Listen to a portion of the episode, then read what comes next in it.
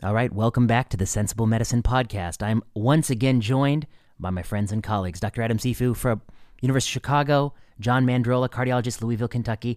Gentlemen, it's a pleasure to see you back. It's a pleasure to see you back here on the Sensible Medicine Podcast. We've got a great lineup in store for the listeners.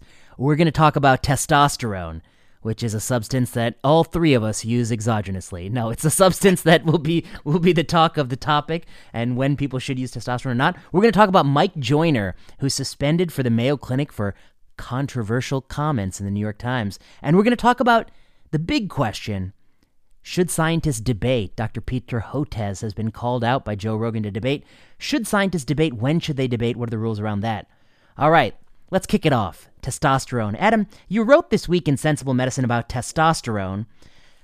Tell us what's the talk of the town? Why are we why are we talking about testosterone? So there was a, an article last week in the New England Journal that got a lot of press, um, which was looking at whether testosterone is basically safe in older men, mm-hmm. and to sort of pull back on the topic. Um, you know, a low androgen states is something real. Um, there are men who have very low androgen levels because of testicular problems or problems with their pituitary or hypothalamus, and those people need to be treated. And then there's this group of men who have been treated for the last 10, 15 years with testosterone for what seem to be really low normal testosterone levels. No clear reason that their testosterone's low, but the idea that, well, you know, maybe treating them will make them feel better because testosterone, we think, helps a lot of things. It makes people more energetic, gives them more muscle mass, um, makes them happier.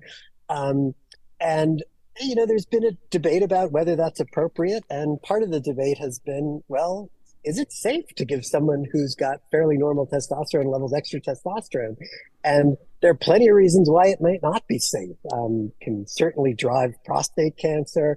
Um, and we worry a lot about the cardiovascular risk of testosterone because we all know that men, for some reason, have higher cardiovascular risk than women.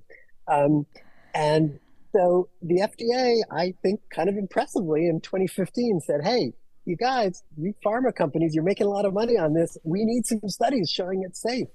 Um, and the article in the New England Journal, if you read the abstract, I think you'd come away saying, oh, this is good news. Testosterone's safe. But if you read it in more detail, I think it actually tells us essentially nothing. Um, and uh, I don't know if the design was on purpose, but it was sort of impressive to design a study which comes out to be negative, but which in fact is meaningless. Hmm, okay. Now we're getting into the thick of things. So, listeners will know that we're talking about the multi-center randomized control trial. It's 5,200 men, 45 to 80. You've got to have symptoms of hypogonadism. Adam, you're going to have to tell us what those are. And you've also also have to have two low testosterone levels less than 300 nanograms per deciliter. Then you get randomized to the testosterone patch or placebo, and the primary endpoint is non-inferior cardiovascular events, which occurred in 7% in the testosterone group, 7.3% in the placebo group. The hazard ratio 0.96, but the confidence interval goes from 0.78 to 1.17. It says it's significant for non-inferiority. I'm going to be curious what the non-inferiority bound is, but basically this is a study that it's really a lot like the diabetes studies, it looks like to me, where typically the upper bound for non inferiority is 1.2. Um, in other words, that we will say it's non inferior to take testosterone over nothing if you don't have 20% more heart attacks, uh, which I think is a lot more heart attacks. I mean, 20% is a lot. I would love to see an upper bound of like 5% or 3% or, you know, but that'll take a huge sample size, 100,000 people. Adam, why don't you, or you, John, you want to say something before Adam tells us what's the problem with this study? No, no. I mean, I think I think that's right. I mean, Adam, Adam is really, you know, he's going to have a great, great column on this, and and I covered it on on a uh, this week in cardiology podcast, and I mean, a non-inferiority bar, boundary, non-inferiority margin that they chose was 1.5, which means 1.5. What the fuck? What, yeah, really? which means I mean, these are this sounds like gibberish, right? So this means that this means that it would be considered non-inferior for safety if there were 50% more heart attacks in the testosterone arm, which that seems like a lot more heart attacks and strokes. And I think the other thing to comment on this was a very short duration study, which included 63 year old men, right? So a 63 year old man, I mean, who's studying testosterone for, I think it was like two years.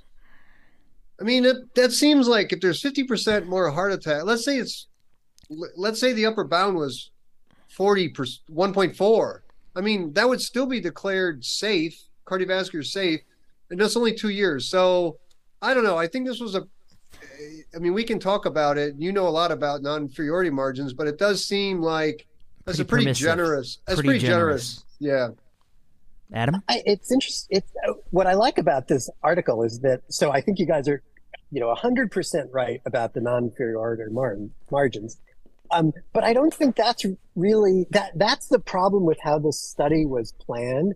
But it's not really the problem with how the study turned out, right? Um, because when you look at their actual data, I, there's really no effect, right? The hazard ratio is sure. is um, close to one. The confidence intervals are fairly symmetric around that. What's striking is that the way they treated this these people was homeopathy, right? Um, so these men, you know, had um, I think a mean testosterone level of about 230. Okay, which is true, is a little bit below 300, which is generally our cutoff.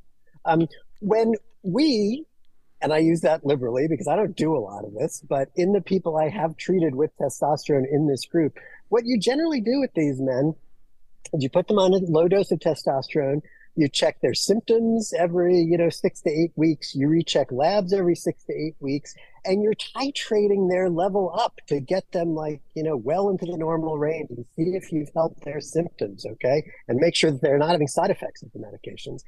These men um, the mean um, testosterone levels in the treated group peaked at around 350 okay which is like barely treated and then what's amazing about mm, this is in I the see. less than three years that the trial went on, 60% of the men who were treated with testosterone stopped the medication. I see. Why did they stop it? Because it wasn't doing anything. It's because they weren't really even treated. It was the same level of stoppage as in the placebo group. Okay. Wow. So it's it's homeopathy. It's a treatment which barely affects testosterone levels, which has no effect on symptoms. And so of course it's not having negative effects on the you know adverse outcomes they're looking at because they're barely treating people. So this is actually a brilliant point that's true of all non-inferiority studies, which is that they are much more likely to conclude non-inferiority if you do a piss poor job of administering the treatment. I mean, you know, in the cl- in the trials, if you go up against Coumadin and you barely give Coumadin, then anything, even placebo, will be non-inferior to Coumadin. So look, you have to do a good job of the treatment. So this is really a brilliant point, Adam first those of us who look i'm in the business of cutting the testosterone away to zero that's what that's what we oncologists specialize in do. we do specialize in that mike i got a few basic questions as uh, somebody with the opposite problem what are exactly the symptoms of hypogonadism what are the symptoms people complain about um, and right. what would make you even check the testosterone yeah right so this is a difficult thing because um, the range of, of symptoms which can be attributed to hypogonadism hypoandrogenemia, low T, you know, whatever we want to call it, um, are are very many and are mostly non-specific, right? So so there are some very specific ones. Um, you know, men, especially younger men, who come in with a marked change in their libido. You know, I'm just not interested in having sex anymore, right? That's abnormal, right? And that's something which bears evaluation many of the symptoms and many of the things which got people into this trial, though, are very non-specific symptoms, right? It's fatigue, it's lack of energy, it's lack of interest, it's shaving less frequently than you used to shave, right? It's all sorts of um, things that have a very, very, very wide differential um, and it's hard to attribute to just a you know low normal or slightly low testosterone. I see. So it could I, even be long COVID in there too. It sounds like to me. you got it. I okay. actually joked in the article that I would have qualified for this study because during COVID I shaved less because I was wearing a mask at work, and what was the point of shaving every day wow. if I was wearing a mask?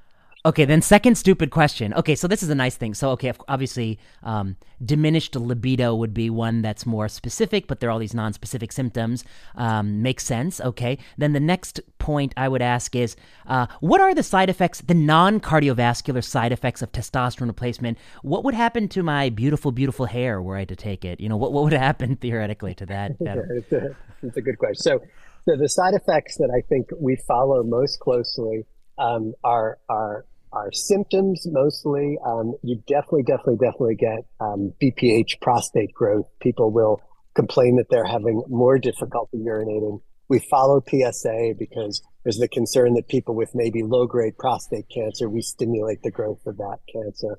Mm-hmm. Um, um, testosterone and dihydrotestosterone, the sort of most potent derivative of testosterone, is um, does cause hair loss. So you, know, you can certainly see hair loss with that.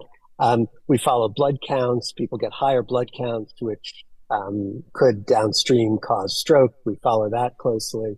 And interestingly, in this study, although it was a negative study, um, there were st- some um, small but statistically significant increases in actually real adverse effects. There was about 1% more atrial fibrillation in the treated group. Um, there was more DVT or venous thromboembolism in the in the treated group, and so there are some real side effects, even in this trial that was both, I think, planned and run in a way to not show harm. Hmm. Should we? I mean, should we? Yeah. Should ahead, we talk John. about? Um, it's sort of a post hoc kind of criticism, but should we talk about study sponsorship? Go ahead, hit him, hit him where it hurts. I mean, not surprisingly, and and maybe this is a place that we maybe can't blame pharma as much as we usually can because it, it was basically a demand from the FDA to say, hey, study this, right? So this trial was, of course, funded, sponsored, everything um, by pharma. Um, as usual, um, you know, the usual caveats are there that it's designed by the authors, um, and the first draft was written by the authors. Of course, industry um, reads the article and makes recommendations about the article. Um, when you look at the at the authors and their um, confluence of interest, um, these are authors who have a lot to do with the industry who's making this drug. You know, I guess it, it, the cynical view I would just say is that look, if you were, if I was at the company and FDA asked me to run a non-inferiority study, the first thing I would do is exactly what Adam says, which is I will find people who barely need T and I'll barely give it to them because the less I give them of the T, I'll give so little of the T, they throw away the ointment or whatever the hell they're supposed to. How it's an ointment on the skin, isn't it? Yeah. I give them so little that 60% throw it away because it's like barely doing anything for them. I barely change the level. I'm guaranteeing myself I'm going to get the same number of MIs it would be really risky if I cranked up their T from like one hundo to five hundo or something like that, and they have tons, but they feel so different. Then I'll actually be sweating bullets about the MI risk. Um, so I think this is brilliant. I mean, if I was at the company, the first thing I'd say is, you want a margin so big you can park a school bus in it. 1.5. That's huge. That's a huge margin. I mean, just think. To put it another way, that we would, I mean, if COVID caused 1.5 times as many heart attacks, it'd be like front page news. Like, you know, we have 50% more heart attacks. We need to stop the spread, you know. But it's a huge population level risk to have that much heart attacks. So I think that margin is absolutely unacceptable. And then, as Adam says, giving a homeopathic dose, it's brilliant. I mean, it's Pharma 101. What do you think, John? I like it. I think, but yeah, I think the I think the larger point for our listeners is that much of the bias in these trials is not so much in how the data is analyzed and and how it's spun, but how it's designed, right? I mean, I think John Ioannidis talked about this, um, it, you know, and is why why most published research is false. I mean, one of the one of the one of the key things in bias is is how trials are designed, and so there's nothing nefarious about this. I mean, the FDA, this was probably all in agreement with FDA. Well, actually, maybe the whole FDA connection is a tiny bit nefarious, but but I mean, it was they checked the right boxes, right? They they they agreed upon a margin. They agreed upon a level that they would titrate to, which is very little. Sixty percent discontinued the drug. Now they did do sensitivity analysis, right? So they looked at people who took the drug, um, sort of a sort of an on treatment, and they found it was the same non-inferiority. But again, as Adam points out, that is a very very small increase in testosterone levels. So I just think a larger point is just the whole design of the study was perhaps biased to begin with rather than you know trying to answer a true scientific question. And remember in a study with 60% dropout you know when you get into that sensitivity analysis boy your your power to show anything is getting to near zero um, especially with this enormous non-inferiority margin. Um, i have to i gotta say i have to check myself on this because i go into this which with such skepticism um, because this is the medicine that I am the least interested in practicing, right? I I I love you know diagnosis. I love treatment. I love helping people, you know, who are sick. Um, I even as a general internist, you know, I love managing chronic diseases. I even, you know, you guys will cringe. You know, I like doing appropriate preventative therapy, um, but I really can't stand um, of treating things that I consider the human condition, right? Um, you know, I'm in my mid 50s. I feel a whole lot different than I felt in my mid 20s, right? And if someone like me came to the doctor and said, you know, I'm a little more tired, I can't exercise as much, you know, I'm more achy, what can you do for me? Like, those are the complaints that I usually just kind of shrug and I'm like, you know, I'll check your labs. I'll make sure there's nothing obvious. And if there's nothing obvious, I'm done. Um, what this whole low T treatment industry was about make you know medicalizing those symptoms and what can we do to do that how can we get those people um, into you know into the med- medical industrial complex and it's an enormous market right if you consider that 2.5% of men um, just by where we draw, draw normals on a bell curve are going to have you know borderline low testosterone and you look at these symptoms that people are having, this is an enormous market. This would be a huge success to be able to give all of these people treatment. You know, that's really well put. And I think um, I completely have the same philosophy as you do, Adam. Only difference is I'm still on the upswing of life. Let's be let's be clear on that. I'm still on the upswing at 40. Okay, I'm still on the upswing, but I totally agree with your philosophy. The one thing I want to add add to it is I think many people succumb to let me put it another way. Why are the same people who are so skeptical of medical drugs so happy to embrace vitamin D and testosterone because they think it's like natural?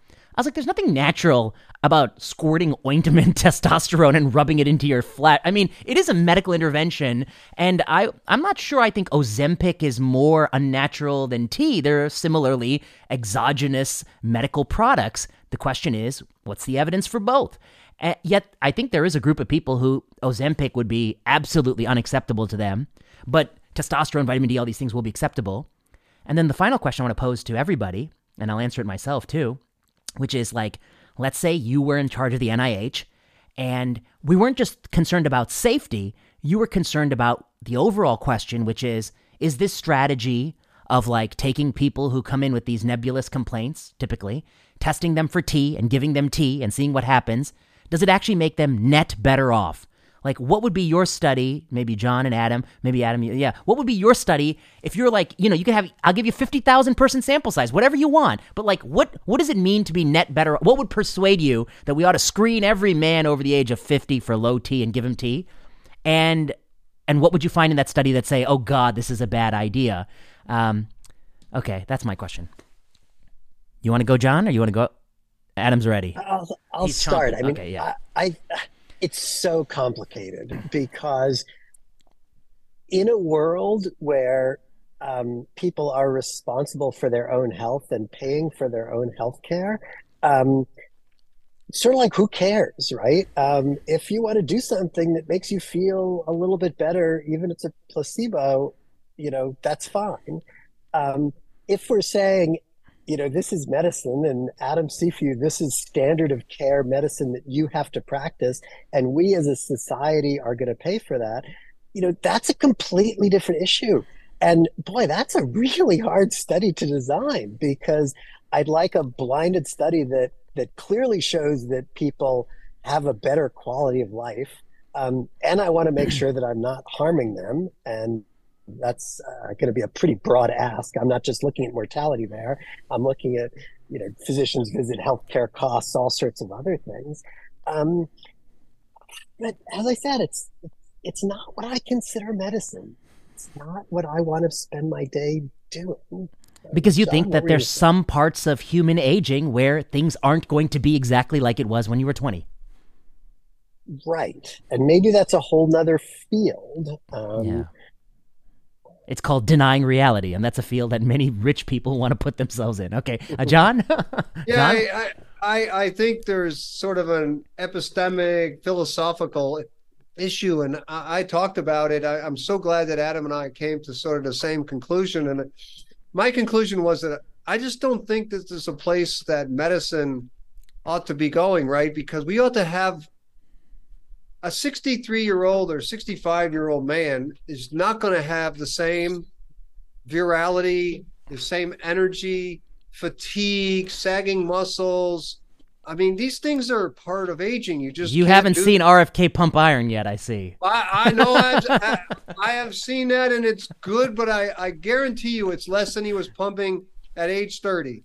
And and and you you know, if you're a cyclist and you have a little watt meter, you're no matter how hard you're trying, your watts per kilo are going to go down, and it's part of normal um, lifespan. And it's clear that testosterone has medical effects. It's clear that GLP-1 agonists have medical effects. And and you know, you mentioned the study.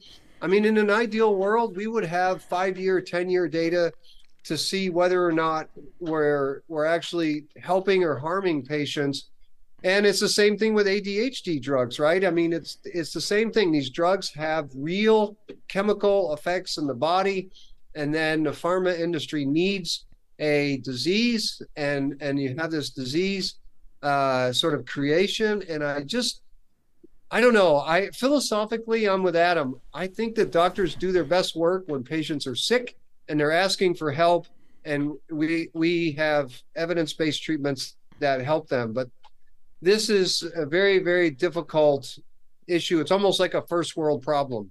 Mm. my closing thought and you know i love what you guys are saying. My closing thought is um, if I were to design the randomized control trial, I think you'd need a few trials. I mean, I think one trial would be a trial of screening versus no screening. Like, should you even go look for this if they're not complaining? Other trials should be among people who present with symptoms of hypogonadism, whatever that may be. And it sounds quite nebulous. And so these days, everyone will have those symptoms. Um, you see, ask whether or not different treatment strategies work. I'd love to see multi arms. So we take them up to different thresholds and see what happens. I'd love to see some studies where you randomize people to like T or placebo, and you even alternate it for the individual, like two months of T and then one month of placebo, and then have them take a symptom score to see on the month they're on placebo, can they tell that it's come down or is there a difference in symptoms? And then the gold standard way to know it should be a medical strategy, I think to Adam's point, is that the net improvement in health related quality of life has to be bigger than the net decrement in health related quality of life from increased MI, loss of hair, all the secondary side effects. And that trial will have to be huge, I think. 50,000 person trial. It'd have to be massive to even pick up these signals. My gut tells me they're going to have more heart attacks. I just really think it's hard to, I mean, it is hard to, this is one of my biases, which is that why has testosterone in human beings evolved to have this pattern and decline? Maybe there's some evolutionary purpose to that. Um, and the more you sort of muck with that, I suspect, like everything in medicine, you're going to get some untoward secondary effects. And so I suspect there is some increase in the risk of heart attacks. And if you really push T up, and so the question is, is the quality of life better to you such that it's worth having those events? Uh, this study didn't show it, but this study, as Adam says, was you know sort of designed to fail. Speaking of testosterone, think, oh yes, go ahead. Let me just say, I, I think you're ignoring the fact that yeah you know, 20 years ago, we were so successful in treating menopause with estrogen. Huh. So, shouldn't we just treat menopause with testosterone? I mean, it's an obvious analogy that you're just missing out on. Yeah. Well, menopause. I, I, I, and it's a great analogy because as last, last I checked, that we got a few things wrong in that hormone replacement business, and we probably got a few things wrong here. It's a great analogy. Speaking of testosterone, Michael Joyner. Speaking of testosterone, this is a great segue because actually this Nice. was testosterone done. that got him in got him in trouble. Mike Joyner, of course, is an anesthesiologist and professor of medicine at the Mayo Clinic. And uh, I wrote about him because I said, you know, pre COVID 19, we were besties because we both thought that the genome had been exaggerated, the role of the genome in biomedicine. 10 years ago, they told us that you check somebody's genomics and then figure out what blood pressure medicine to give them. And last I checked, the only thing I need to know to figure out what blood pressure medicine to give them is their blood pressure. I don't need to know their genetics. That turned out to be pretty useless. Mike was always on that page. During the pandemic, Mike and I disagreed a lot. He gave a lot of convalescent plasma off protocol. I think he gave it to 100,000 people. I thought maybe some of those 100,000 people could have been randomized, so we might have had some idea maybe seven months sooner, that sort of thing. But Mike Joyner got himself in a hell of a lot of trouble because his research focus is exercise physiology. So for years he's the he knows a lot about, you know, VO2 max and oxygen, all these things that I don't know a lot about. John knows a lot about. He's a cyclist. Mike Joyner knows a lot about that. And the New York Times called him up and they said, "Mike, what do you think of the Penn swimmer uh, who is a transgendered individual, Lia Thomas? What do you think about this individual? Is it fair?" And I will be the first to admit I don't know the answer to this fair question because these are complicated subjects and I'm a humble oncologist. But what Mike said was, what Mike said was, he said that if you have testosterone in your body for many, many years, you cannot deny that does a lot of things to the body, like make it bigger and stronger. Quote, testosterone is the 800 pound gorilla in the room, end quote. Now, of course, I believe when he said 800 pound gorilla, he was referring to a uh, important consideration that people should acknowledge. I don't think he was making any sort of insensitive comments about any individual. That's my interpretation of how he used that phrase. Uh, however, it was printed in the New York Times, and many people, as one would imagine, wanted Mike's head on a platter. Well, it turned out that Mayo Clinic was happy to, you know, scold him in private. A few months later, they put him on a probation or something like that, um, where he he had to get their permission to talk to the newspapers. And he was asked about convalescent plasma for CNN. He said something banal about how it was good. Obviously, I think he's wrong about that. It's only good depending on the titers, et cetera, et cetera. Um, he said something to CNN, and then they've reprimanded him, gave him a two week suspension. You can find a copy of the um, suspension letter. And it actually says, because of your prior comments, um, uh, uh, your idiomatic comments to the New York Times, and this. So the issue is not was Mike Joyner right about his comments on testosterone in the swimmer? We'll set that aside for another day when anyone wants to be canceled. That's a separate issue. The issue is that he said what whatever he's doing his research on, he has an opinion on it. He said it to the New York Times. The university is punishing him for that. They put him on suspension. Um, it's problematic. Uh, okay, so the question is about academic freedom, really. You know, should he be suspended for these comments? Uh, John, you want to you want to you want to follow this a little bit? What are your thoughts? I mean, I think Adam should go first since he's Oh, an- okay. All right, Adam, of course. Yeah, I, you know, we all speak in our own way, and there are times that, you know, I think we say things that we go back, nah, that wasn't elegant in the way I say that. You know, I've done that all the time, um, and I, I agree with you. You know, as I sort of read through this, and and I don't think he actually meant anything terribly harmful by this. Um, I also think it probably wasn't in the, given the topic he was talking about, um, he would probably love to go back and change what he'd said because it was certainly inelegant at best. Um, but boy, it scares me to hear about, you know, his his job, clinic, you know, institution, whatever, um, censuring him because of that. I mean, that's frightening. Um, um, you know, and and they can come out with a statement saying, "Boy, we disagree with, you know, how he spoke, but he works for us, and we're proud to have him, and he does a lot of great work." And man, you know, they have hung a lot on him over the years because of all the publications he has and the expert he is in his field. Um, and I think they need to support him. John? this is terrible.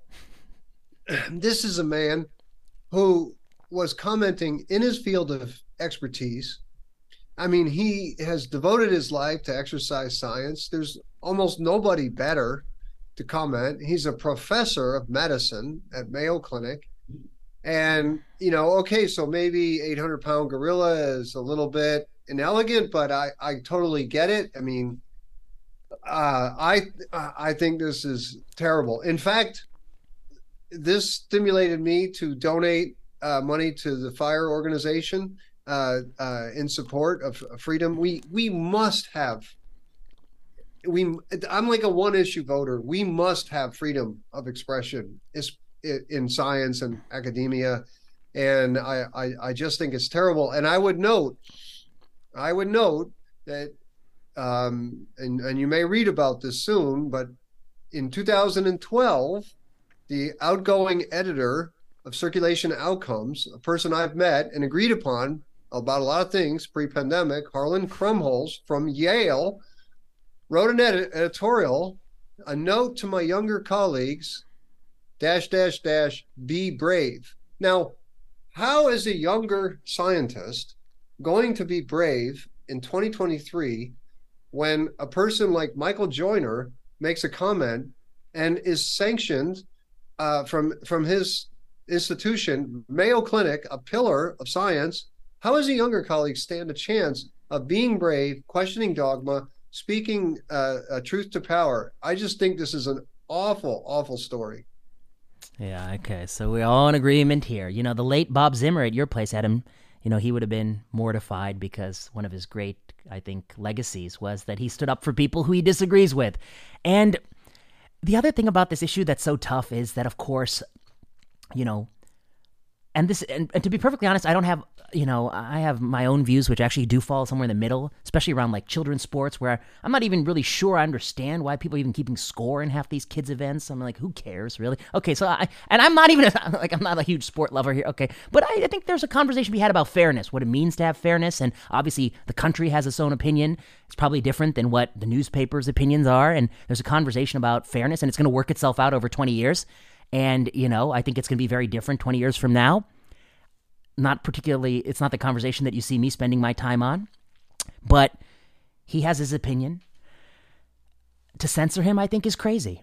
And as the three, and among the three of us, only one of us has never put anything inelegantly before. That's me, of course. the only one of us who's never put anything inelegantly and never regretted how he phrased something. Um, and I can tell you from that vantage, you know, look, I, I I'm sympathetic to even my own critics who are like, you shouldn't have said it this way or that way.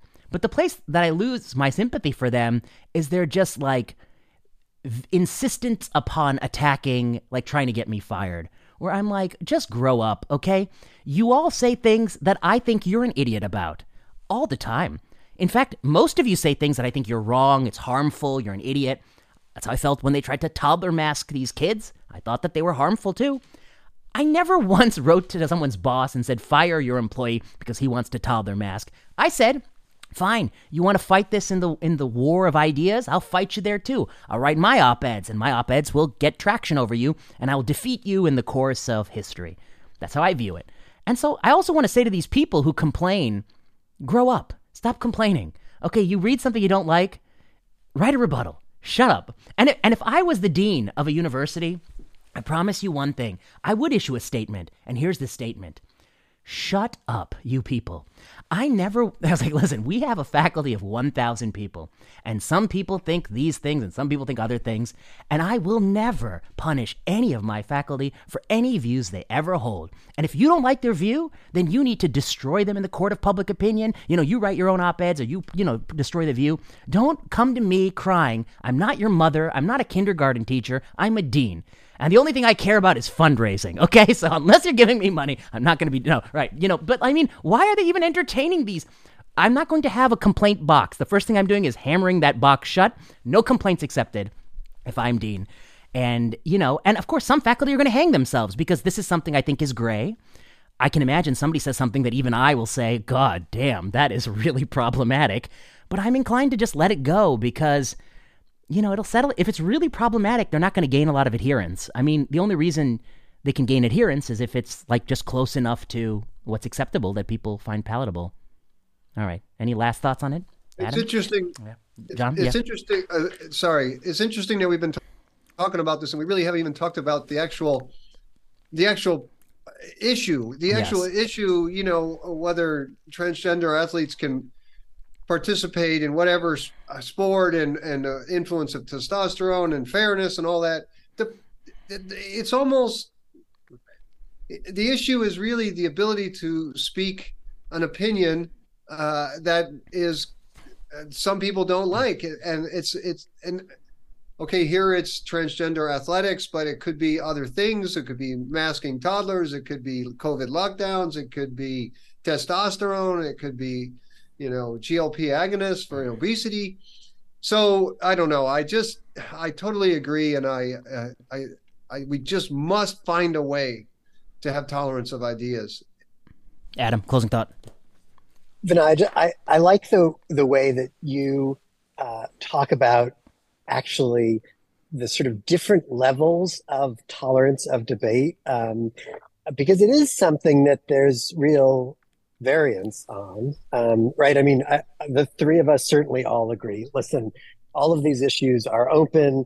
Um, we have to debate these things. This is how we move not only science and medicine, but society forward, right? Kind of kind of number one.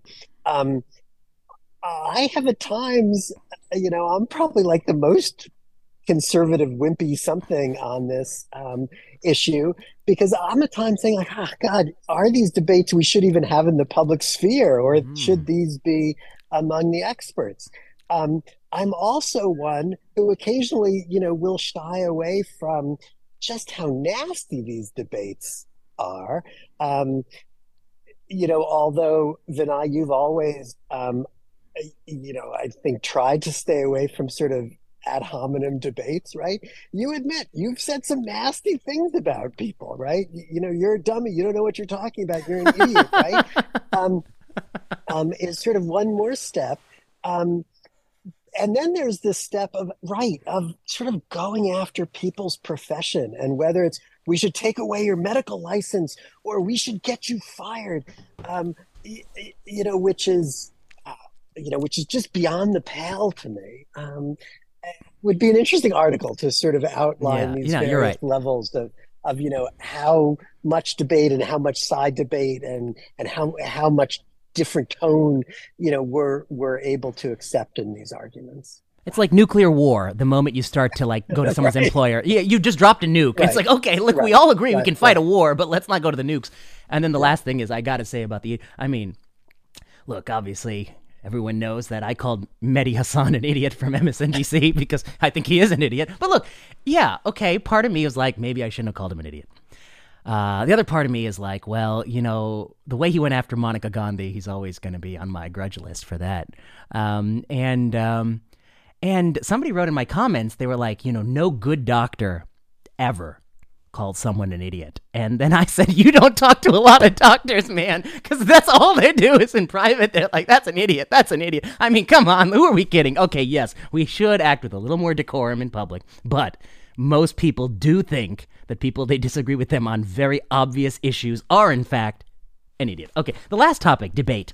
i'm Th- pretty sure yes. you and i called each other idiots in a classroom in 2009 when you were my student and that's how that's how we hit it off. That's how we hit Hey, it off. if you're not thinking publicly, if, if you're thinking publicly and haven't been called an idiot, I don't think you're thinking very well. That's right. I mean, you know, to be thinking originally, you sometimes you'll get things right and sometimes you'll get things wrong. Mehdi Hasan, maybe someday he'll get it right. You know, maybe someday he'll get one right by chance. I mean, by like, okay, let's do a debate. Um, the big issue this week is RFK Jr., Peter Hotez. Uh, how did it get started? Uh, Peter Hotez, of course, is a vaccine developer in Baylor, I believe, in Texas. He was more than happy to go on the Joe Rogan show many months ago during the pandemic. I think I listened to it. On the episode, if I recall, he actually talks about how happy he is to be on Rogan. Um, so lots of people like to go on Joe Rogan when you want to build up your image because Joe Rogan's got more listeners than CNN. I mean, he's pulling down three, four times as many. And by the way, Joe Rogan, if you're ever listening, I'd love to be on the show. Okay, I'm no different to self-aggrand. I'm no stranger to self-aggrandizement. I'd love to be on the show too. Okay, but they're happy to go on then. Then he's got RFK Jr. on, lengthy interview. I actually fact checked it for Bari Weiss for the Free Press, where I acknowledge that RFK Jr. has a lot of things to say correct about regulatory capture and policy. I actually kind of like some of his views about war. He's sort of anti war in the Ukraine. Um, he's got some views on MMR and Tdap and, and polio vaccine that I kind of disagree with. And I, I agree with his critics. It's kind of irresponsible to go around and just saying these things are associated with uh, uh, autism when, you know, that's probably going to lead people to change their behavior. I think it's kind of irresponsible of him, too. So I'm happy to say not only is he probably unjustified by the evidence, he's also acting irresponsibly. Um, he also thinks that Wi Fi will open the blood brain barrier, leading toxins to enter the brain, something that uh, I disagree with him about because I like to have a very strong Wi-Fi signal, and I'll be damned if he if he interferes with that. And I actually have another th- uh, another funny thought, which was that his anti-vaccine views will get a lot more traction than his anti-Wi-Fi views. And I suspect even his most passionate followers are not going to throw away their router because they love the internet too. I think I don't think anyone's going to give up that router. So Peter Hotez was critical, and Joe Rogan said, I'll give you $100,000 to the charity of your choice if you come on this podcast and debate. We could just say have a dialogue with RFK Jr. Hotez says no. And many people rally around Hotez, and they said, no, because you should never legitimize somebody, legitimize them who have crazy views by getting on stage with them to debate them. And I tweeted, well, that's why I'm never going to debate Peter Hotez because I'll never legitimize somebody who was pro prolonged school closure and masking toddlers and giving and mandating a vaccine that doesn't halt transmission. I'll never legitimize Peter Hotez. Okay, but then it's a joke. But the question is real, which is that who should scientists debate and when is debate you know, just too much. Because we all think there is some crazy out there that you're like, okay, I'm not going to waste my time debating them. So, who are the people that scientists should say, I'm going to have a dialogue with this person. And when are they going to say, okay, look, I- I'm out of this? So, Adam, you got some thoughts on this? I do. Um, you know, I I am sensitive to the idea that there are some people who have no platform, who, you know, giving those people a platform um, makes no sense. I mean, I think the first person, amazingly, that I heard speak really cogently on this was Oprah Winfrey hmm. about hmm. having racists on her show that she thought, oh, this is interesting. I'm going to beat these people to death on my show. But in fact, what she did is she just popularized them and gave these people more of a following than they had before. So I understand that. I also understand the idea that, um, you know, we've all come upon people in our lives who um, are wrong about things but they're very smart and they're very good debaters.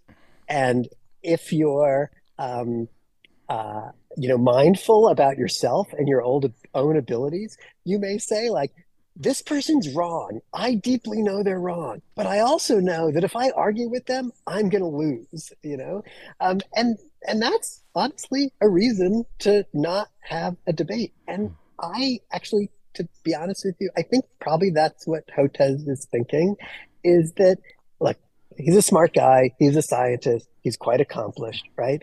Um, um, but Rogan and RFK, man, you know, they are professional communicators and they are incredibly successful at this. And they've had these arguments over and over and over and over again for years. And he may be right about these issues, I believe he's right about, you know, most of these vaccine issues, but he's going to get killed if he was on the show. And, and I think I would come out and say that. I would say I'm right. Um, but I wouldn't do well in, in this forum. Um, maybe someone else could do a better job. Uh, you know, let me talk to some of my friends who could, who could. I totally agree with you that he would get killed. And uh, to be honest, Adam, that's how I feel sometimes when I debate you. I know you're wrong. I know you're wrong, but I know you're such a skilled debater. You're going to have the audience eating out of the palm of your hand. And listeners of this podcast will know that occurred on the colonoscopy debate. Go back in. okay, John, thoughts? Well, RFK Jr. is a lawyer by training, and so lawyers by training are they're in the game to to win and to convince a jury and they are very good at using observational data and causation and you know correlation and causation and there is that issue But you know, Adam, I mean, to your point about uh, a platform, he's polling it very high in the Democratic, uh, prim, uh, you know, the, the polls. He has, you know, he's a prominent guy, and I I listened to the Joe Rogan podcast. I listened to his interview with Bari Weiss, and I, I have to say that yes, of course, the Wi-Fi thing, the vaccine thing, this is this is problematic. But when he speaks about his family and when he speaks about his views about America and, and about restoring, um, you know, restoring American uh, values and bringing us together, these are extremely compelling ideas. And so, yes, there's, I mean, there are there are bad ideas, but there are many good ideas. And from a scientist, from a science standpoint, there are a lot of people who believe that vaccines are not beneficial I mean, there's a lot of people not getting vaccines. There's a lot of people post COVID. I mean, the uptake of childhood vaccines post COVID has gone down. And so, if you're a scientist and you care about vaccines and you care about children, I think it behooves you to go on a show like Rogan. You may lose the debate, but he gave, you know, Joe Rogan said, I will give you unlimited time to explain these studies and you go and you make your case, you make your scientific case. And to me, during the pandemic, that was what was lacking amongst public health. We didn't have enough explanatory public health. We we treated American people like they were dumb, and we just decreed things like blood transfusions are good for infections, like hormone replacement therapy is good for women, like antiarrhythmic drugs are good post MI. We just decreed these things, and people are not stupid. They're like, I'm not sure. So this is an opportunity to go on. You may lose, and you can say that, but you're going to make your case. And I think we don't make our case enough in in science and in public health. That's a great thought. Okay, so I'm going to come in in between you a little bit, um, which is that uh, I mean I, I I agree with Adam that you know, if it's an important cause and you're just going to fuck it up, keep yourself out of it. And you just can, you can say, like, I'm not the best spokesperson.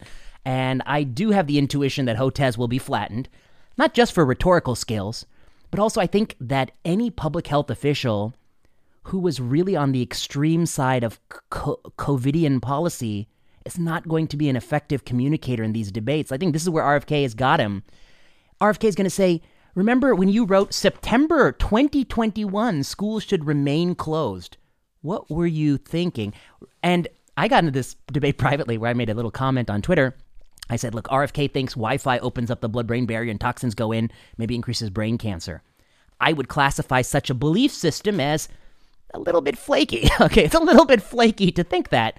At the same time, you know, I also thought when they put the cloth mask on the two year old and with my eyes I saw them chewing it, I thought to myself as an expert in medicine, that might be a little suboptimal for stopping the virus, especially when they take it all off to nap in the same room together.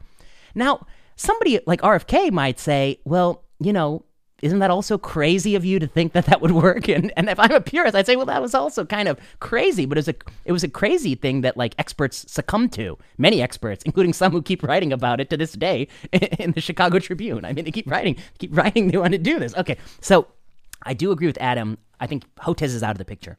Now to John's point, somebody's got to be in the picture, and I think RFK has got another advantage that we have to be honest about in science, which is like, what if I were to tell you that Selsun Blue or other like anti dandruff shampoos are associated with gout and the odds ratio is 1.015? Okay? Now, you can say to me, boy, we've never seen any studies that link Selsun Blue to gout it's kind of crazy that you would even think that. Like, why Selsun Blue? Why not conditioner? Why not, you know, Dove? Why not toothbrush paste? You know, why not, you know, toothpaste or whatever? You know, there's anything you can pick and try to link to gout. But to really refute very low odds ratios as a scientist is really hard because the best you could say is like, look, we've not seen evidence of a major signal. Uh, but we don't really have a data set capable of excluding such a very, very tiny odds ratio. But honestly, you're crazy to be worried about your Selsun Blue because you're bathed in chemicals all day. You know, like all, you know, that's, that, I think that's a strong argument. So the problem with, I think, talking to people who believe in false links or unproven links is that a true scientist cannot say this link does not exist and cannot exist. A true scientist can only say, based on the available data set, no one has proven the link, and below certain thresholds, odd ratios, it's likely we'll miss the link. Um, maybe so. Anyway, then my last point. I actually think the only way to RFK is going to be so powerful in ten years. He's got so much momentum. You know, he's going to be unstoppable. The only way to defeat him is to say we are creating a new Phase Four surveillance system. It's going to be capable of detecting odds ratios 1.05 or higher.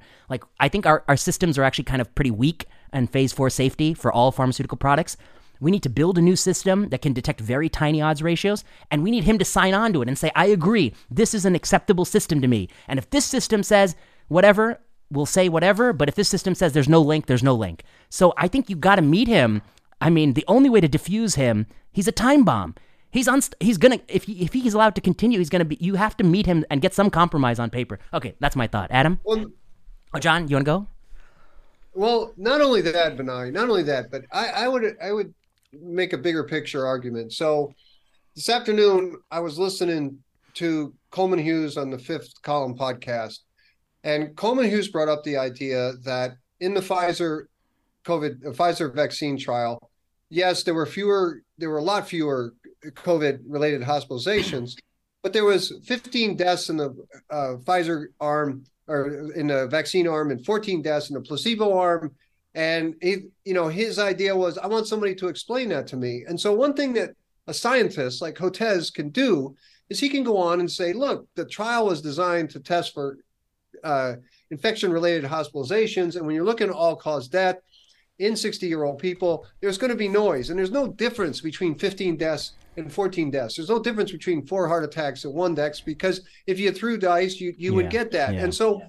so the American there's people on the internet discussing this and saying there were more deaths in the vaccine arm, yeah, and it's yeah. related to noise. And yeah. that is one thing that a scientist could explain to how many million listeners that Rogan has. Yeah, and he, they could explain it to Rogan because I think sometimes he's susceptible yes. to these these these sort of noisy things. Well, I don't think Hotez is the man for the job, but you are, or somebody else good. Okay, no, but Adam. He should wait. No, no, no. Time out. Yes. Okay. Fine. You want to go to Hotez? Okay. Hotez. Time out. He is absolutely the person for the no. job. The guy's a distinguished professor at Baylor. He's on CNN constantly and, saying nonsense. And, and he's got a bow tie and he's got a white coat. And if you can do all of that, you surely understand. Okay, I'll tell you why he's not the man for the job. The man he's not the man for the job because he is a naked Democratic partisan. I'm a Democrat, but I'm not a naked partisan. He's a naked partisan. He's got so such a long paper trail of saying stupid shit he, no one will hear him even when he's right. And also, I'm not sure he's actually good at explaining the statistics of clinical trials. Okay, we'll put that aside. Adam, thoughts on this issue? We'll come back to Hotez. Joy- How about huh? Joyner? Should he go? Joyner, Rogan and Joyner will be like buds. They'll agree on everything. I don't think I have anything to add. But you agree the the point about like how hard it is as a scientist to say there is no signal, it's zero. Because it's hard oh, for us abs- to Yeah, okay. No, absolutely. And I actually think some of the best things that you have and I have written together, you know, going back to our work on medical reversal and the sort of burden of proof and, and you know, how you prove that something works um, and, and who has to prove that that works gets to that, right? Um, um, and and it's hard because when you get into these things where you're saying, oh, you know, there's there's some potential for this, and here are the anecdotes that you know I can throw at you. It is incredibly hard to argue against that. Um, I'm not sure. I agree with you that RFK Jr. is such a threat in the long term hmm. because I think that the I think that the the the, the, the issues that he attracts people on, which are those issues, have actually fairly limited appeal. Um, he's also, I think, even in today's world, we're kind of lucky that he's older um, and he's going to sort of age out of things by the time he could really be a threat. John? I. I, I still stand by my statement that we we can explain we can explain correlation causation. We must explain correlation causation. We must explain how science works and how there's uncertainty and it's fine. And if he loses debate, it's it's totally fine. But you know, who You should debate, not Peter. No, but but but Peter Here, Hotez Peter Hotez should debate and and and if he if he can't do it then that's a problem. Right? I don't have and all the quotes at hand, but there's there's going to be a quote somebody pulls up where it says, "Peter Hotez, you think kids should have MMR vaccine?" You also said something to the effect of like, "We should we should be wary about opening schools until every kid under 12 is vaccinated." That's what his quote. Okay, so RFK is going to say that to him, and then he can say, "Explain to me, Doctor Hotez. Explain to me why you thought schools, which provide a huge benefit to children." Should remain closed until kids get a COVID 19 vaccine when the sero prevalence at the time of your own statement was 68% headed upward. Explain that to me. So, if you're wrong about that, Dr. Hotez, aren't you wrong about MMR? You know, so that's why I think Peter Hotez is going to get his ass kicked because what are you going to say? He is wrong about really obvious things, John, because he's a naked partisan. He doesn't use his brain. He can't he separate might, MMR. That's what's going to happen to him. But he might answer, we know that now. No, oh, oh, oh, okay. Then here, then the counter argument. Oh, Dr. Hotez, Provincetown. The date of the Provincetown event occurred July first, or whatever it was, 2021, where you knew person-to-person transmission. Second piece of data. FOIA email by Walensky, January 2021. Quote: Francis, we're seeing breakthrough infections on the vaccine. So, Dr. Hotez, with these pieces of data, knowing that you're in touch with the inner circle in the CDC, you really are telling me you didn't know that a vaccine that wasn't tested for transmission, that had already had reports of breakthrough. You thought that would be sterilizing? Why would you believe that, Dr. Hotez? Like, uh, he's done, man. So what do you think of what do you think of Tyler Cowen's argument? He wrote in Bloomberg that he shouldn't the Hotez shouldn't debate because it because debates are too wild and, and crazy and he Tyler Cowen believes that it really ought to be a written academic debate where it, it almost like a legal brief where there can be arguments and can be adjudicated by experts I mean, what do you think of that argument? So- sounds so fun. All the whole audience will read that. yeah, I disagree. I mean, disagree, I, I, hardly yes. ever disagree with Tyler Cowen, but I disagree with this that that as a scientist, we should be able to put our thoughts in. We, and and we should be able to communicate our thoughts, and we should be able to be persuasive to not just our colleagues, but to everybody. I mean, this is what we do in the but, office, right? This is this but, is what clinicians do. We don't yeah. we don't we don't make academic arguments or legal briefs in our office. We we we make our we make uh, Verbal you know statements. we make conversations and recommendations based on uh, not just the data but the patients in front of us. But John, not everybody can do that well, is the yeah. issue, you know. And and and I honestly don't want someone who's going to get slaughtered for all the reasons that Vinay outlined, kind of debating my side. You know, I would. There are plenty of, of physicians, researchers who have been, you know, right on most things about COVID, who have the the ability to do a good debate, who should do this. You know, um, yeah, I guess that, that, that's my bottom line is I'm with you, John, that someone should debate. It has to be someone who's a centrist on COVID. Somebody who was, yes, we should vaccinate old people eh, let's take it easy with those boys. Someone who was like, eh, you know, yes, you know, um, maybe it was reasonable to close schools initially. We didn't know, but you know, uh, probably by the fall of 2020, we really should have opened them up again. You need somebody who comes in with like a regular common sense, middle of the road view, and then to say like, look, I hear you, RFK. I hear you. And you have to hear him about what he's really right about, which is that the pharmaceutical industry is trying to dupe us. They're doing these shitty studies, like look at this testosterone study. You know, they're really not the best arbiter of their own safety of their products. I hear you say that, and it resonates with me. But I also want to say that when you talk about the MMR, I think you go a little too far. I think you're a little dangerous. And also, maybe the compromise is we'll create a new safety system and we'll answer this question. Would you agree to that? You're willing to put your put this down for an ish, a minute, and in the next five years, we'll run this study. We'll design it together. You can have your input, but whatever it says, it says. Are you willing to agree that? I think that's the only way to beat him in debate. It's not to blast him. Hotez, that bow tie will be spinning. and I would love to debate Hotez because I would obliterate him too. I'd obliterate him worse than RFK Jr. In fact, for me, it's more fun to go after Hotez. Why? Because, you know, he spoke on behalf of the establishment. All right, we got to go. Oh, that's what I thought too, Adam. that's a person you don't platform. All right, on that positive note, John, closing thoughts? Adam, anything? We'll be back Oh, next week's the holiday. Happy 4th. We'll be back uh, with more sensible medicine. Thanks.